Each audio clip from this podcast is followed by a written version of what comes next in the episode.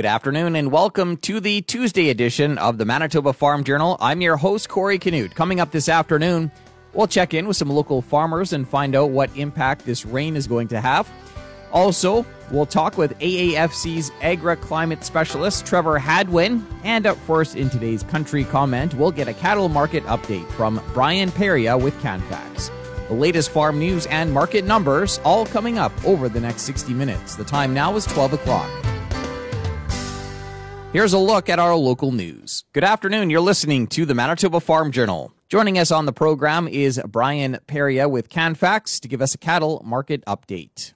For the most part, for the last you know several weeks, as you're well aware, drought's certainly been the the top story of the kind of affecting the markets or concern over the markets. Uh, from a price perspective, uh, you know the markets have held together relatively well. Um, you know, not only are we seeing cattle move a bit early, uh, you know, we're seeing grain prices, you know, record high, uh, and continue, you know, new crop prices just have not come off at all. We're seeing, uh, you know, barley in southern Alberta pushing towards nine bucks even on new crop, over eight dollars anyways, and then a lot of corn coming north, uh, but extremely high prices uh, for this grain. Um, but on the other hand, you know, yearlings, guys that have had to sell grass cattle have done quite well. You know, we're seeing eight weight steers pushing towards two dollars again, um, which is you know quite pretty decent price, all considering uh, where they're at. And calves have been holding holding together as well. Uh, you know, five weight calves, similar to where they were a year ago. Now, not always the greatest comparison to a year ago, but you know, still two two ten to two twenty on a lot of on some of the early five weight calves, and, and even stronger in some points or in some places. We've had some uh, rain here in Manitoba over the past few days. I guess how how are things out uh, west there? Yeah, you know, uh, a lot of areas uh, getting some rain. Uh, some some places still not particularly significant at this point or to change much, but uh, other areas, yeah, there is some grass even starting to green up again. I think Alberta's not too too bad. Saskatchewan's uh, quite spotty as well. But that said, you know, I think we've already seen some of the numbers. You know, the cow numbers coming to auction marts have eased up a hair from where they were three weeks ago. So uh, maybe there's a you know a chance, or you know, maybe we're not going to hopefully liquidate as many cows as uh, was uh, initially anticipated. Canadian dollar has been jumping around quite a bit lately, uh, sitting at about seventy nine cents now. But uh, you know what's what impact is that having? Yeah, well, that's the thing. You know, one of the biggest things with that's driving these yearling prices, for example, to be as strong or higher than a year ago, despite the high grain prices. You know, the dollar came off three, four cents almost or now it's down two or three from where it was. But the cattle futures, you know, overall the market fundamentals for cattle prices look pretty good. Uh, 2022 cattle futures continue to hit, uh, you know, new contract highs. So they're anticipating strong prices into 22, and that's given, you know, really that's what's motivating these feedlots to pay as much as they are uh, for these feeders, and hopefully that'll continue. Uh, you know, if these if 2022 continues to look optimistic, cattle prices are strong. Uh, hopefully, uh, you know, these, this cattle market can stay uh, relatively steady uh, through the fall. Any COVID issues at, at any of the plants, or are things running pretty smoothly? Yeah, no, packing capacity is running really well here in Canada. You know, our throughput's been very strong. Part of the, I think, lag on the markets has been the U.S. Some of their, you know, plants have not come up maybe to where they were before and labor issues. But even there, the last couple of weeks, U.S. or North American uh, throughput's been quite strong, and that's helped uh, the overall Fed market tone uh, improve a little bit here over the last week or two. So, no, through the most, especially in Western Canada or across Canada, uh, packing plants seem to be operating really well. Anything else to add here, uh, Brian? Fed cattle prices, you know, they also bumped up. They, you know, they dropped from the mid 160s in May, June down to about 150 uh, through most of July and early August. But um, you know, they're they're they crept up a couple dollars last week uh, you know, we do have to watch feedlots still with all all the costs and uh, the Fed market not as strong as we'd like it. Uh, they're they're continuing to see some red ink uh, in in the marketplace, but uh, for the most part, um, hopefully they're they're we don't see too much more downward downward pressure on the Fed market.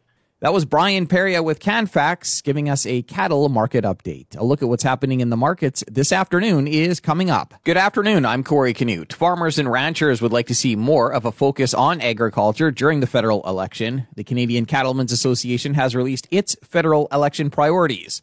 President Bob Lowe says they would like to see government focus on increasing trade and market access and enhance the economic resiliency and competitiveness of the Canadian beef industry of course, when we export 50% of our production, trade and market access are fairly huge. We want to increase the capacity and efficiency of the beef trade potential and continue to grow and improve access in key markets. He notes they're also calling on the federal parties to develop a climate policy that contains nature based solutions. And the Canola Council of Canada has some advice for harvesting thin, low yielding canola.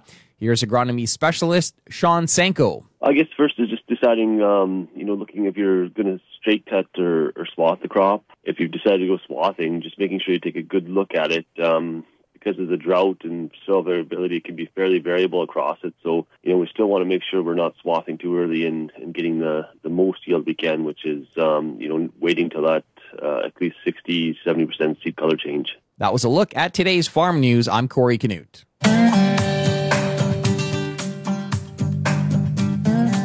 Good afternoon and welcome to the Prairie Ag Wire for Tuesday, August 24th. I'm Corey Canute. Coming up today, we'll talk about the drought with AAFC's agriclimate specialist Trevor Hadwen. Today, Glendalee Allen Vossler talks with AAFC's agriclimate specialist Trevor Hadwen to get a sense of the drought situation and how it compares with other years. I'm going to start back uh, last September, um, and we, we went through a dry season last year as well, but uh, starting last September, we started to see our anomalies or our, our departure from normal precipitation really drop off. Uh, so we had a very dry fall period, a very dry winter period with very little snow, little runoff. And then this summer, uh, things turned for the worse again, uh, where we had uh, record low precipitation through the spring period and record high temperatures right through Western Canada that really caused things to uh, accelerate in terms of their drying and, and, removal of soil moisture and, and really caused the, the conditions that we're seeing right now. Give us a, a sense of, of what's happening in each province, in each area. What are the worst hit areas that we're looking at? So, in terms of an agricultural perspective of drought, uh, the worst hit areas for sure are in Manitoba and, and specifically the Interlake region of Manitoba. Uh, that region has been extremely dry for, for well over a year, and um, the producers in that region do not have water supply, do not have feed availability for their crops and their pastures, and, and crops are, are down significantly this year. Um, so uh, that's our, our biggest area of most extreme drought. But the drought stretches wide this year. Um, we have seen drought conditions from northwest Ontario right through into uh, Vancouver Island. So um, that's a fairly unique situation with this drought. Um, most droughts are, are, a little bit more localized, uh, covering one or two provinces, and and mostly just parts of the province, either the southern portion or the northern portion. This drought this year is, is very widespread, again covering all of Western Canada. Um, Saskatchewan has large portions of, of drought um, that we rate as extreme drought right now. Uh, so the area up in the central portion of the Ag region, uh, Saskatoon, and, and, a little bit south, as well as uh, southwest area, is in a, a, very significant extreme or exceptional drought condition. Um, conditions improve a little bit in that, or into um, into Alberta. But uh, again, the the drought has been expanding over the the summer period. Uh, luckily, they had a little bit more moisture going into the to the year uh, from last year's excess moisture areas uh, in the northern agricultural regions of the province. So that has really got them through this year, uh, despite the the very dry conditions and the hot temperatures. Now, as you said, we're talking about this drought really impacting us from BC into parts of Ontario, virtually half the country. Have we seen anything like this before? Yeah, certainly. Uh, drought's a normal part of the climate cycle, but uh, the the problem again with this drought, it's so widespread, um, and not only just in Western Canada, but stretches way down into the U.S covering much of the northwest portion of the United States. Uh, so when we're looking at um, areas that can help out by providing feed uh, for livestock producers, or or we can move livestock to areas that that don't have feed uh, into areas that do have feed. Um, we're really struggling with that right now. Uh, producers aren't able to source feed from neighboring provinces or even uh, neighboring states. Um, so that becomes the big problem.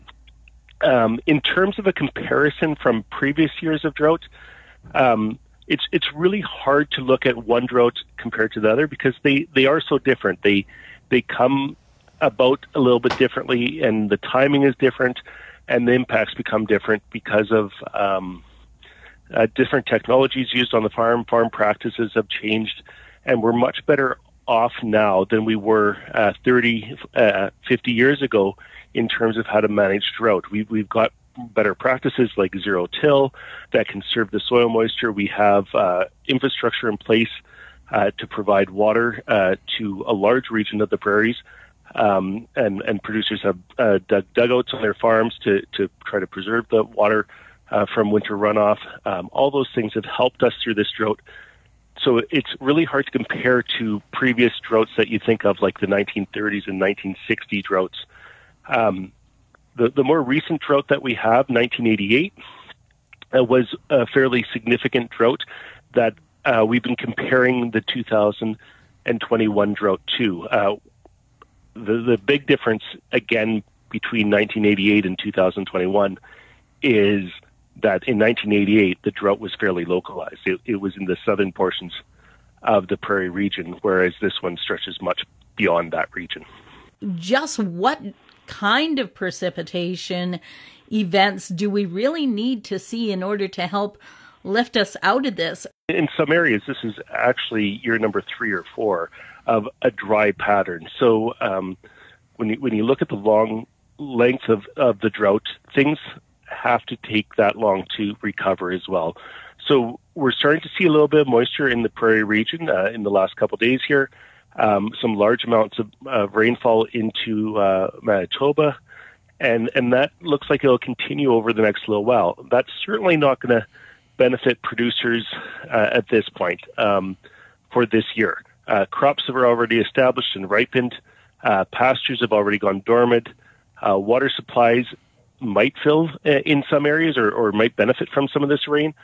so there there are some benefits the the big benefit is that when we look at the rainfall we're receiving receiving right now, and into the the fall, hopefully, uh, that will start to recharge that soil moisture and provide some moisture for the the pasture systems to start to um, to uh, build up their root systems to to help them through the winter period as best they can and get a good start to next spring. Um, but in, in areas that have been suffering from drought and the severity of this drought for the last year or more, um, pasture productivity is going to take a big hit, even if it even if it starts to um, get a little bit moisture out there.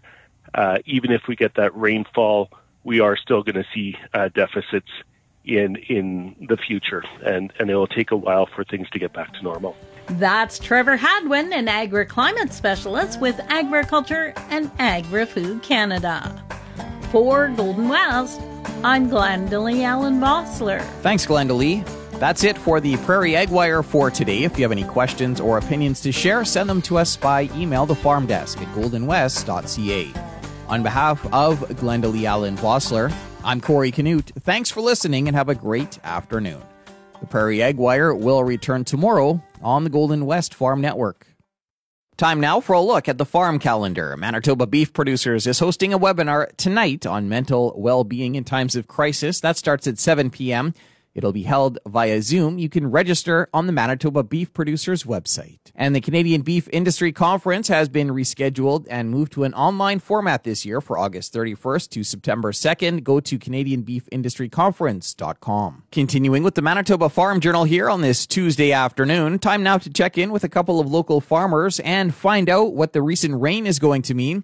Reporter Shannon Dewick chatted with Ben Signer with Mark Hutlet Seeds in the St. Anne area. So, I mean, I know September is right around the corner and school always starts. So, I, I would liken the, the recent rain to, to basically a teacher that's extended the, the final project deadline after half of the class has already handed in their work. So, basically, only the, the procrastinating crops are going to be benefiting. So, Uh, in terms of soybeans, the, the earlier varieties uh, that mature earlier, they're basically done for the season. Those plants are starting to yellow. That seed fill is complete. And uh, really, there's not going to be a lot of change here, except for pushing back the harvest date a little bit. The later maturing varieties, they're still dark green in the field, so that seed size, seed size is still increasing. Um, although so far we've seen kind of limited additional pods at the top of the plants that will be filling now. So uh, it's not going to be that drastic, but it's going to help uh, promote good plant health towards the end here. And again, those late maturing varieties on the soybeans will benefit a little bit more. What about for corn? Well, corn's the ultimate procrastinator, so uh, it it does grow later into the season. Um, the issue with corn is that that pollination is complete, so we're not actually building yield at this point. So we basically look at it as protecting what's already there in terms of yields. So at this point, those kernels are all filling, so there's going to be a bit of an increase there just on kernel size, but it's not like we can build yield at this point in the season. Um, so really, our, our expectations this year is that there's there's a lot of damage that's already done in the worst fields. There's plants that are actually drying up and done for the season. Um, but again, corn is still filling at this point, so this rain is definitely needed for us.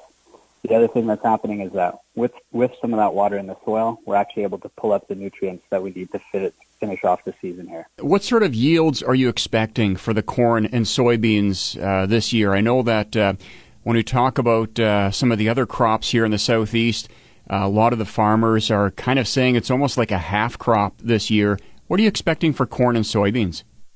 Yeah, corn and soybeans are, are probably a little more variable in terms of those areas that got just uh, one extra shower kind of midsummer to keep things going along. Um, but really, the, the realistic expectation on corn is, is going to be close to half of, of what the expected yields are that, that we planned for at the beginning of the season. Uh, soybeans might be a little bit higher, but again, there's areas where the plants aren't very big. Uh, the pod counts are coming back pretty pretty low, and uh, again, it's it's probably going to be closer to half, maybe 60% of, of expected yields in some fields. We've seen an early start to harvest for most of the other crops. Can we expect the same for corn and soybeans this year? Well, not necessarily. This is really going to kind of put a put a delay on things. In terms of corn, what happens with the extended droughts that we've been having is that the leaves roll up and aren't basically producing photosynthesis throughout the day. So it actually pushes back the maturity. And that's the, the other risk that we're kind of looking at now on some of those highly stressed fields is that they're probably two weeks behind in development from where we would expect them to be given how much heat we've had this summer. So if we do get an earlier September frost, that's going to be an issue for the corn plant. That was Ben Signer with Mark Hutlet Seeds chatting with reporter Shannon Dewick. Morning show host Chris Sumner was out at the farm of Murray Frabe, who farms in the Homewood area. We've just finished what I'd call like kind of stage one. Uh, we're done our wheat, we're done our oats, and we've uh, finished our, our, first plant of canola. So it's kind of, uh, and then of course the rainfall on the weekend and pizzazz. Uh, everybody can stay in the yard here and have a good meal and be thankful for what we got. Um, wheat for us, it was of course, how do you compare, even us as a seed farm, it's tough to compare all the seed varieties when mile by mile, field by field can vary so much. But close to Carman, we got 53 bushel an acre across the scale, and uh, right in our local area, 20 to 35 was pretty average for some wheat crop that came off. Oats uh, anywhere from 75 to 85 on our high side on some fields right close to Carman. that caught about half an inch extra rain, and then closer to home, 50 was pretty average, but we did have some fields that ran 20 and 30 as well. And this is a reality check, and that's what it, what it is. All right, so after the break, which we hope won't be too long, what's next on the harvest agenda for you guys? Yeah, we're enjoying a nice uh, fall evening here tonight, and fall means edible bean season and uh, soybeans. We've been involved with soybeans now in, into 25 years, and uh, those will be quickly around the corner, but at least this rainfall is going to give us some reasonable seed size and those pods that the plants has. That was Homewood area farmer Murray Frabe chatting with morning show host Chris Sumner.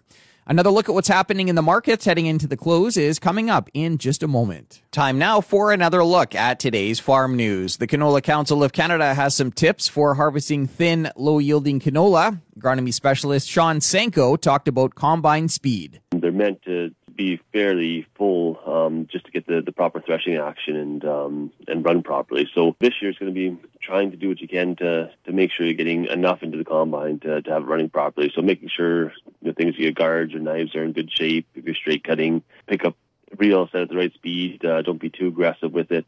You know, same thing if you're swathing. Um, you know, try to lay a, a, good swath and make sure you pick up some good shape so you can you can keep some good ground speed up just to, to keep the combine operating properly. If swathing, the common recommendation is to swath canola when the main stem has 60% seed color change. And the Canadian Cattlemen's Association has released its federal election priorities. President Bob Lowe says they're calling for the federal parties to focus on a climate policy that contains nature based solutions. We need the government to recognize that the beef sector is a key part of, of finding a solution for climate change and maintaining biodiversity. And we need to elevate the ability for farmers and ranchers to participate in and benefit from investments in natural climate solutions and for the for the government to push back against misguided climate policies. He notes they would like to see government focus on increasing trade and market access and enhance the economic resiliency and competitiveness of the Canadian beef industry. I'll be back after this to wrap up today's program. We've come to the end of another Manitoba Farm Journal. I'm your host, Corey Canute. If you have any questions or comments, you can reach us by email to farmdesk at goldenwest.ca. Today's closing numbers with more in depth commentary on what's happening in the markets is coming up at 10 to 2 on the Markets Farm program. Coming up on tomorrow's show, we'll take a look at the province's weekly crop report. Thanks for listening and have a great afternoon. Hope you can join us back here tomorrow starting at 12 noon.